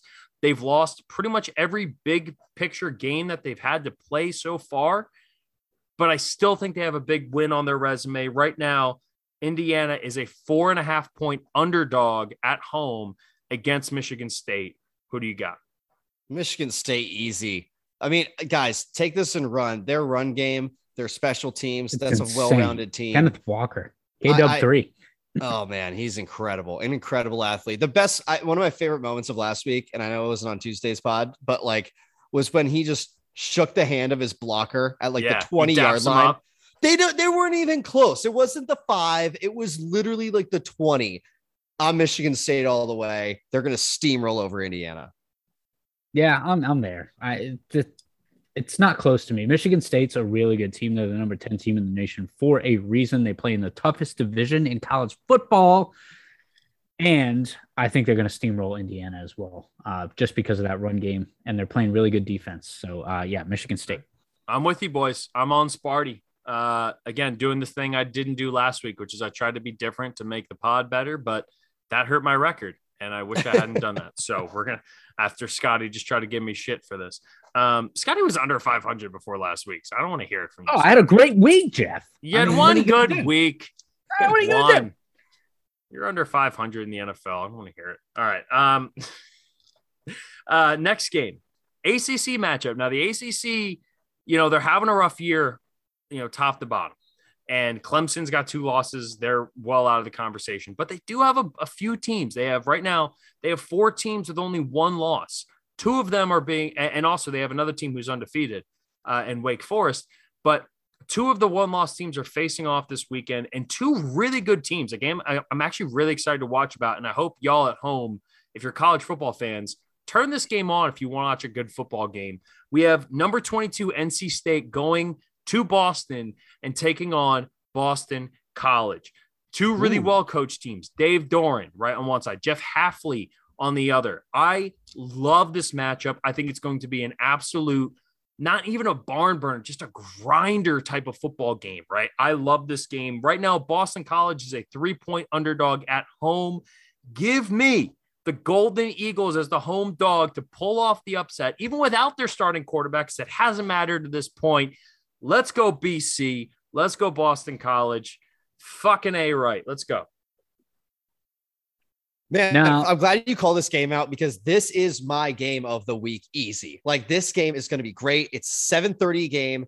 If you guys are at home watching, you have to make sure you turn this on. Um, I, I honestly believe this this will be one of the best matchups. It's probably the best team. Um, you know, that Boston College has played though is an NC State. Uh, I, I'm actually really, really excited to see what happens on the defensive lines. Um, so there's a couple different players here that um, on on the NC State defensive line have created some absolute mayhem in the run game. And what you're going to have to look out for again is the line play. We've been talking about it. That's why I'm so jazzed up about this. Oh no, we just lost Vido. You there? Oh, we lost oh, Vido for a back. second. There we okay. go. You were saying way, you're jazzed. You were jazzed up about the defensive line play because of, and then it cut off. So cliffhanger, cliffhanger. No, so because of the fact that that NC State and BC have created some absolute mayhem in the run game uh, against the run game, right up front. They're not letting they're not letting guards get to the second level, hit any linebackers. Look for that to continue. I'm going to take Boston College as well at home. Wow, Don't give go. us dogs at home. I think this Boston College team is super underrated. The fact that they're not ranked is a shame. Watch their games. They're a great team. Scares me that Vido picked uh, Boston College because now I want to go the other way. NC State has too much to play for. They beat Clemson. They took down the uh, the the mighty pillar of the ACC. The ACC is relatively boring. This game's going to be exciting. Um, I'm taking the Wolfpack though. The I Boston College defense leaks too much. Uh, give me the Wolfpack. I love I love that pick, Scotty. I do. I'm taking BC. I'm taking the Golden Eagles, but I do love that pick. Right now, it comes down to hey, Dave Doeren's an awesome coach. He's been there for a long time. He's on track if he's there for another like 10 years to basically be a Kirk Ferentz type of coach. But I love Jeff Hafley. I think of young head coaches that are going to make a difference in the league in, in college football. I think Jeff Hafley's at the top of the list. That's why I'm taking BC. All right, we got three more games here. We have number 18, Arizona State, coming off of a drubbing on Friday night at Stanford, which I picked wrong before. They're going mm-hmm. to Utah on the road, take on the Fighting Utes. Utah has gone through some stuff, but they beat the crap out of USC last week. Absolutely mm-hmm. dominated them. Right now, that line, dead even. Dead even, straight up pick them. Give me the Sun Devils all day and twice on Sunday. I love what this team is doing. I needed to see them win big against Stanford last week in order for me to fully buy into them. And that's exactly what they did. They beat Stanford by 21. They absolutely housed them. Jayden Daniels has been one of my favorite players in college football for a long time. You can go back and listen to my Pac 12 preview to listen to me drooling over this kid. It sucks that he only weighs 175 pounds because if he weighed 215, he'd be the number one pick in the NFL draft this year. Give me Jayden Daniels and the Arizona Sun Devils to win this game and to easily beat Utah, who got unfortunately had an emotional week. They got it out of their systems. I think they have a letdown this week. Give me the Sun Devils.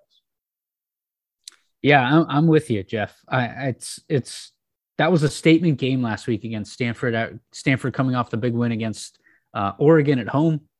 Uh, it was a statement for Arizona State to win that uh, that game and obviously uh, take control of the Pac-12 South. Um, just just a phenomenal performance. I love what Herm Edwards is doing. I, I'm with you. I love Jayden Daniels. Like I'm I'm there. Forks up. I got to go for it. Go Devils. Go Devils. Um, our man Vido's having some internet issues, so hopefully. Yes, but I'm here. Oh, you're there. Oh, he's audio. there. Perfect. Oh my God. Let's go. Who do you got?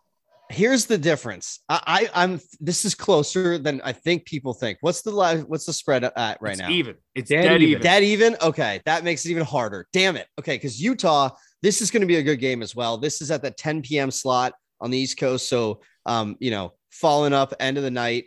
Pac 12 after dark. That's right. A little nightcap and some Pac 12. Love that. And this matchup is interesting because Utah, the thing about Utah is that they have two losses against ranked teams that were pretty close. They lost to BYU by nine, but they lost to San Diego State in overtime by two. I think this is a much, much closer game than people think. That's why, you know, honestly, I think there should be a spread a little bit, but I'm, you know, if I have to pick with my heart here, I'm going, you know, forks up to Arizona State. I think they're a great team. I love the talent they have. Uh, we're all on them. Let's go ASU. I'll I'll throw this in there. We had Herm Edwards on our show last week, and and the one difference we asked him, you know, hey, what's the main difference with your team now versus in week one? He said they're playing fast right? There's a difference between when you're de- uh, on defense, and they're, they're saying there's a difference between being able to understand what you need to do defensively and being able to do it at an elite speed where you can go and get after the quarterback and go get the running back in the flat where it's like you're not even there's not even a doubt of hesitation in your mind we're just going to go out there we're going to play fast that's how they looked last week on Friday night. And I think that's how they look against Utah. I'm all in. I think I'll say it right now. I think Arizona State wins the Pac 12. I think they beat Oregon in the Pac 12 wow. championship. And I think the Sun Devils win the Pac 12. And I'll tell you what, if they are a one loss conference champion and a Power Five conference like the Pac 12, I think there's a very real chance that we see Arizona State in the college football playoff this year. Two games left, two top 25 matchups. Number 12, Oklahoma State not your grandmother's Oklahoma State. This team is built off of defense. This team is built not on offense. There is no Michael Crabtree. There is none of that stuff. Or Justin Blackmon. I confused my Big 12 offenses. you did. Yeah. And they're going on the road and they're taking on Texas, who just had an emotional loss. Right now, Texas is a four point favorite. I think Texas comes out a little slow, even though I do love Sark and believe in Sark and they were so close to covering that spread if they could have just freaking tackled Kennedy Brooks or at least pushing, but they didn't. I think Oklahoma State wins this game. I really do. I believe in Mike Gundy. I think this is the number one sleeper team in college football this year is Oklahoma State. Give me the Pokies to cover the four. Uh, it's going to be a little tougher for Texas, uh, given that Oklahoma State's defense has around, allowed uh, just 159 rushing yards uh, per game total. Uh, so Bijan Robinson might be a little bit limited, but again, Heisman candidate, Heisman type situation against the, a top 12 team. Uh, emotional loss last week in a rivalry game. This is your chance to make a statement if you're Texas and get back to that Big 12 championship game to play Oklahoma again and, and and make the case that you are better than them and if nothing else knock them out of the playoff. Give me the horns. Hook them. Man, I, I don't know about this one. Uh, I actually think I'm going Oklahoma State. I, I don't think Texas is back. I'll never believe Texas is back until I see it. Until then, I'm going to pick them to have, uh, you know, some games like this. I do think they're a team though that would upset a ranked team ahead of them and then lose to an unranked team. Uh, but something's off in Texas. Sark's great, but I'm going OK State. Well, OK State is number 12 in the country right now, Vido. That's what I'm no, no, that's what I'm saying. I can see them like yeah. maybe winning this game, and then, oh, like, and then the yeah. week after losing to an unranked. I, I, I could see this happening, but still, I just think there's something about Texas. I just can't. I can't put my money on them. I, I, I will I'm say that this is a betting man. I do think that Texas is as close to being back as they've been in a very, very long time. And I 1000% believe in Steve Sarkisian. I've been saying it all summer. I've been saying it all fall. I love Steve Sarkisian. I love Texas. But I just think Oklahoma State's defense is nasty. I think they're salty. But hey, if Texas wins this game, I will not be surprised in the slightest. All right, last game, number 11, Kentucky. Kentucky's number 11 in the country, undefeated versus undefeated. Will Levis. The Georgia Bulldogs. Will Levis, he eats bananas with the peel on. He, he, he drinks his coffee with mayo in it. Both of those are real things that Will Levis does and I freaking love this kid. He needs an NIL sponsorship with Levi's jeans ASAP. I wish he had come in in the second half of the Iowa game. Anyway, we would have won. Yeah. Blame blame the transfer portal. Um, here's what I'll say about this game. I was all in on Texas covering the 22 or, or Georgia covering 22 and a half, which is an absurd line against the number 11 team of the country. Until it was laid out to me like this. If you're going position by position on offense between Georgia and Kentucky, Georgia has the better lineup. Georgia's quarterback, Will Levis, Stetson Bennett. I lean a little bit towards Will Levis, not by a whole lot. Georgia's running backs versus Kentucky's running backs. Rodriguez, uh, I forget the kids from Georgia's name, but I still lean towards Rodriguez. He's been incredible this year. Wide receivers, I lean towards Kentucky. The offensive line, I think, is a toss up. The big difference in this game is going to be defense. And so far this year, Georgia's secondary has not been threatened. They haven't been challenged at all. 22 and a half is an insane number to cover against a team that's been as good as Kentucky, a team that just beat LSU that has at least three to four NFL players on their defense, and they scored 42 against them. I think Kentucky covers the spread. I actually think it's my lock of the week, and I kind of regret saying that. But give me Kentucky to cover the spread. And if we see insanity the way we've seen it this year, Kentucky might fuck around and win this game. No, no, no, no. Uh, Georgia is turning into the Alabama um, pick where it's, uh, I, am not taking them uh, unless you prove me wrong. I might take the under in this game, but uh, it's this feels a lot like the Arkansas game to me uh, for Georgia, where they just kind of steamrolled and uh, and with Stetson Bennett didn't score like a ton on offense. It was 34 nothing um, in that one, and I took the under. So I would hammer the under here. I think 21 and a half is something easily. I mean, that Georgia defense, uh, particularly defensive line, is like an international harvester, just like mowing down um, offensive lines. So uh, I'll take Georgia at 21 and a half. Oof, man, it's too much of a line here. I, 22 and a half. Yeah, 22 and a half. it's too big. This Kentucky team is good enough. I couldn't believe the disrespect of this line, but it's Georgia. Um, this is I'll put it this way: if Bama was in this spot, I don't know if Bama gets this spread. I don't know what's going on right now with this spread, but it's too much. I- I'll take Kentucky all day. Uh, 22 and a half, th- over three touchdowns. It's just that's so hard. And you can miss an extra point and still cover. Yeah, I I just and and I'll, and I'll say this too, Scotty. To anoint them as Alabama, I think is premature because Stetson Bennett, as good as he's been, and, and I get the Arkansas thing, like Arkansas won. Kentucky's going to learn from Arkansas's mistakes. Mark Stoops is an awesome head coach. That team just has a special sauce in them. I expect Georgia to win the game, but I think it's going to be closer than people think. I really, really do. Um, Vido, I know you have to run, but can you hang on for random life shit before we go? Let's let's get to it. All right, let's do it. All right. Those are our college football picks, random life advice or random life shit, whatever we want to call it here. Uh, I got two quick ones. I have a much bigger one that we need to get to on Tuesday's pod because Vido, I need your take on it. It involves the uh, Rolling Stone magazine uh, and their top 500 list that they updated, their top 500 songs of all time. And you and I are going to have some excellent debates about that one. Oh But- yeah. These are two small ones. All right. I had an epiphany the other day. I got a phone call from a guy from work who's one of our hosts after one of our shows.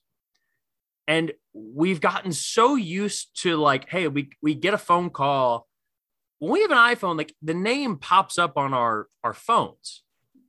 So why is Yeah, it I've that gotten a lot of potential spam calls. well, Who's spam, that guy? spam calls aside, right? Like, like when someone calls you, when you the name pops up, you have their contact. Am I the only person who pretends like I didn't see the name of the person who called me? Because every single time someone in my contacts calls me, I just go hello, as if like I don't know who the person. Wait, who called- really? Yes. Like every time I pick it up, I go like, as if it's like a complete, it's going to be a surprise to me. Like, I'm like, hello. I'm like, you know, you know what I mean? Like, oh, Yeah.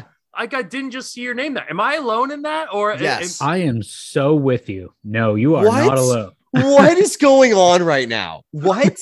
Guys, it's it's so much more personable. I answer the phone and like let's say let's say Scotty called me or let's say Jeff called me, right? Right before this, I would be like, "Jeff, I don't want to talk about the goddamn fantasy loss that you beat me." Like I would instantly start the conversation with something I needed to say to that person right away. I dive Skip right the in. pleasantries, is what Oh, you're saying. none of that. No time for that shit. All all the business. All to or like when I know it's my friend who I'm going to see later. I'm like, yo, bro, what's up? we still good? Like, you know what I mean? I'll instantly dive in. that's so funny. See, like, cause I'm, I'm totally opposite. Like every single person who calls me, even if it's like a really good, if it's my mom, like, and anyone who I know whose Same. name is in, like, I will just pick up and go, Hello. hello as if it's like an old rotary phone that i'm picking up off the you know like the you know like i'm just Yeah. like oh hello Who, who's calling me today like like that is how i approach it every single time Yeah, same. I, I I do it with like you said, even my mom or my or my dad or any, anyone close to me. Uh, I, I will answer the phone with a hello. It's it's it's commonplace. It's what we did in our uh, in our house. I think it's it's a, a vestigial uh, thing from um, from when we didn't have caller ID uh, in my house and we had a landline still.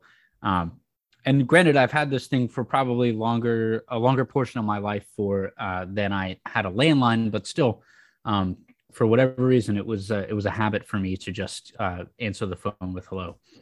all right well here here's here's the scotty here's our homework for next pod then this next week or the next weekend or whatever from the next from now until the next time we sit down to do a podcast anytime somebody calls us and we know the person it's someone we know we have to try not to do that we have to just be like hey what's up vido Yeah, at least know? once. At least just do it to yourself for one day. Pick a day and whoever calls.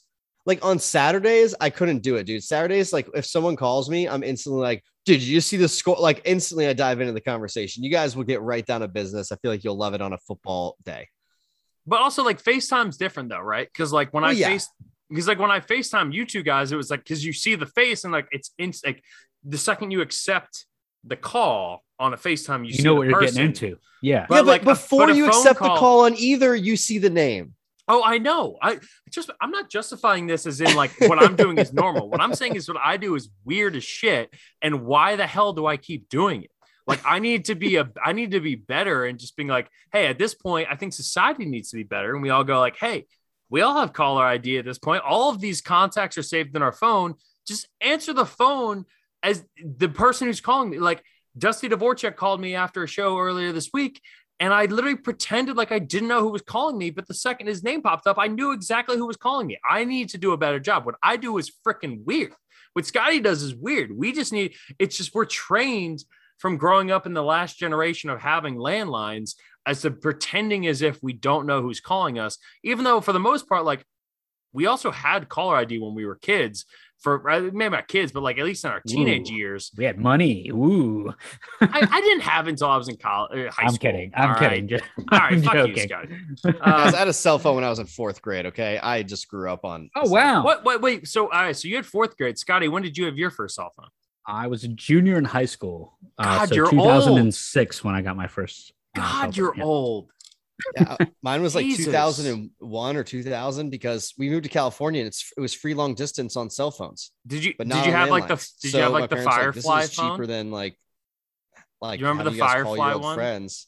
So no, it was it was like Verizon regular, whatever. It- Do you it was remember the. Firefly phones though? No, That's They- Cingular. they were like- AT&T. They were like the uh they were like the uh emergency only phones. Like literally all you could do was call somebody from them.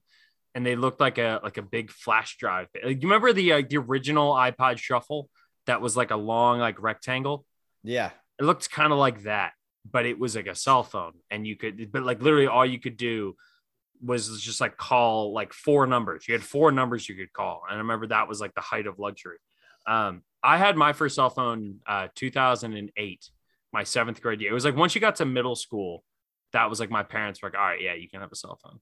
Uh, because I was gonna be, I was playing football, I was doing other stuff. Like it was like, all right, fine. Like we we don't want to go wait for an hour in the pickup line if you're gonna be in, you know what I mean? Like it was that kind of thing. Um, all right, last thing here. Uh, and Vido, I know you got to run, so you can make your answer quick here. So I'll go to you first. Uh, I had a guy in my car when I was Ubering yesterday who might have brought up one of the most uh, brilliant ideas that I think I've I've arguably ever heard, just from a random dude in my Uber. And we were talking about like social media and, and the internet and how you know how locked in everybody is in their phone during everything. Like you can't watch a movie without also having your phone in front of you. You can't watch a football game without having your phone in front of you. And he was like, "What if we just like got rid of the internet for like a year?" He was like, "Eh, "Let's just." Let's just just because like just like COVID, right? Because like COVID, we all had we all had to adapt, right? We all had to learn how to work from home. You used to be like, oh, could you work from home for a full year? Mo- like 95% of people be like, no, I wouldn't be able to do that. And yet, hey, when COVID hit, we were forced to do that and we found a way because we're uh, human beings are very adaptable. What would it be like if we just got rid of the internet for a year? And my brain broke trying to process it because I think it might be one of the most brilliant things. So I think that would be incredible for our society right now.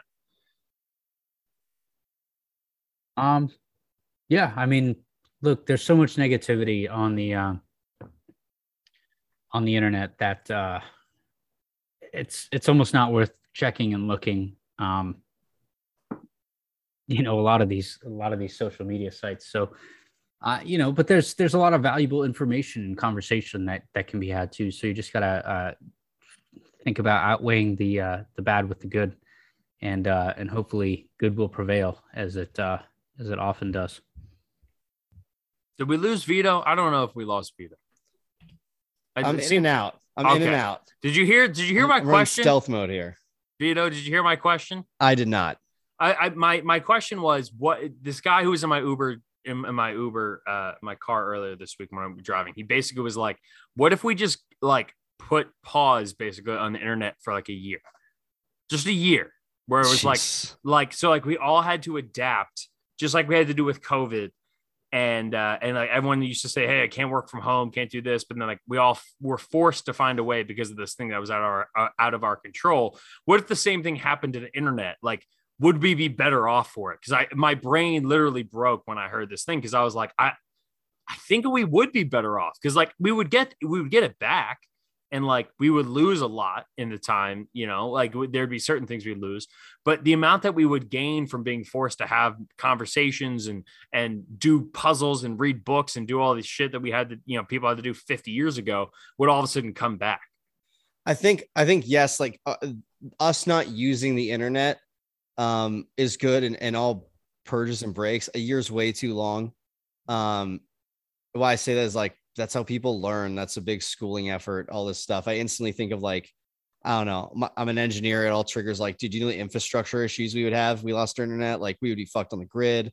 There's so many things. Like, but if it was just we stopped using it as a society and like let it serve its you know necessary purpose, like thinking about going to libraries to do like book reports and like all these other details that we would have to do. Yeah, like that's that's and that's what I mean. Like not yeah. necessarily like don't like don't think about it as in like oh man, like my work life would be completely different. Like uh, no question it would be like satellite radio wouldn't work. Like I wouldn't even have a job. I just mean like hypothetically like if we didn't have social media, if we didn't have all these things right at our fingertips, if we didn't have Netflix to consume or YouTube to can you know fill all, all of our time how would we respond as people? Because we've just spent the last year doing something that we would have said the same thing you know two and a half years ago about like hey what would happen if you couldn't go into the office? All these people would have been like oh we wouldn't be able to get anything done. And the reality is is like actually it's kind of revolutionized how we do things. Uh, yes it, it has but i think that i'm just saying that like i don't know. I don't think the internet should be looked at as this big negative thing. And I, I, get what you're saying. A purge would be nice. Like I used to take a break from my cell phone for, I used to give it up for Lent. I was Catholic and like that was great. I think giving up certain things like that's great. I think people should just honestly go, go try it. But like, I don't think we would be, I think, yes, we'd be better off. We'd adjust so much. We'd adjust back. I think it's, it's too much. It's yeah. too much. That's where my stance is. In a realistic standpoint, I think it, I agree with you. I think it would be way too much for us to try to actually figure out. But like, I think the amount of good that would come out of it from a societal standpoint, whether it's misinformation stuff on social media and everything else, I think I think is worth at least the hypothetical exercise because obviously the internet's not going anywhere. But I, I, think it's at least you know worth the conversation. Um, all right, that's all we got on the pod. Shout out to Vido. Shout out to Scotty. You guys have been phenomenal. We're so happy to have the crew back. Uh, Go Giants tonight. Game Giants, five. Big game, game, five. Game five. So not only do we have the Eagles playing on Thursday night, but we also have the Giants and Dodgers. So uh, on on Tuesday's pod, you're either going to have a very happy Jeff and Scott, or a very happy Jeff and a sad Scott, or a very happy Scott and a sad Jeff. My my guess would be on the on the latter of all of that. So um, again, shout out to everybody. Thank you all for listening. Thank you all for tuning in. Um, follow us on all of our social media at Read Option Pod. Uh, you can follow me at Jeff underscore Gimple. And uh, we got more stuff coming for you, man. This was a great pod. We're excited to make more for you. Enjoy the weekend. Enjoy Thursday night football, or at least for Eagles fans, which is a lot of listeners on this pod. I hope you enjoyed Thursday night football. And uh, we'll be back with you. We'll be back. Uh, including uh, a whole bunch of stuff. Great weekend in college football. I think it'll be better than people think. And uh, I'll throw this out there as well. Uh, we're going to detail next week. We're going to go into full detail about what my first Penn State football game will look like, what I'm going to wear, what it's going to be like, who I'm going to root for. Um, and we're going to get into all that uh, coming up here soon. So have a wonderful weekend. We will talk to you guys on Tuesday. Love you all. Thank you so much. And we'll talk to you guys then soon. And as always, take it easy, everybody.